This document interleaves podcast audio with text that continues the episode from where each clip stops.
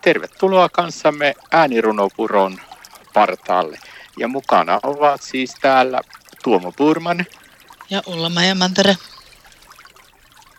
Ja täällä ollaan taas Ullamajan kanssa äänirunopuron partaalla. Ja tänään vietetään pyhäinpäivää, joten siihen semmoinen sopiva runo pyhäinpäivä. Ole hyvä Ullamaja.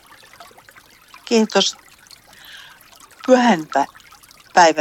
Pyhäinpäivänä edesmenneitä rakkaita muistetaan.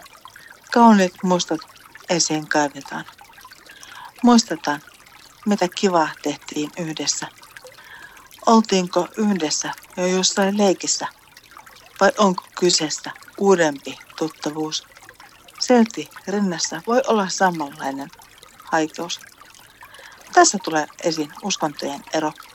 Kristinusko opettaa, että tuskasta kuolemaa vapauttaa. Ja viimeisenä päivänä olemme kaikki taas yhdessä. Minä taas uskon niin, että rakkaamme ovat lähellämme, tarkkailevat tekojamme vierellämme. Vain näkymätön perho heidät erottaa. Ei kummitusjuttu ole tämän kummempaa. Kuitenkin, kun haudalla kynttilän sytytän, tunnen rinnassa tunteen lämpimän.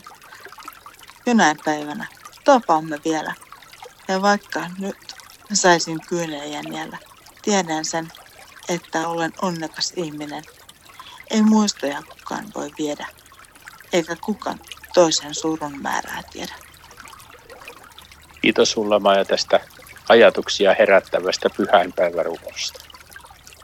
Tämä varmasti muistaa meitä jokaista mistä läheisistä. Näin vietit kanssamme hetken aikaa äänirunopuron partaalla. Ja mukana olivat Tuomo Purman ja Ulla Mantere.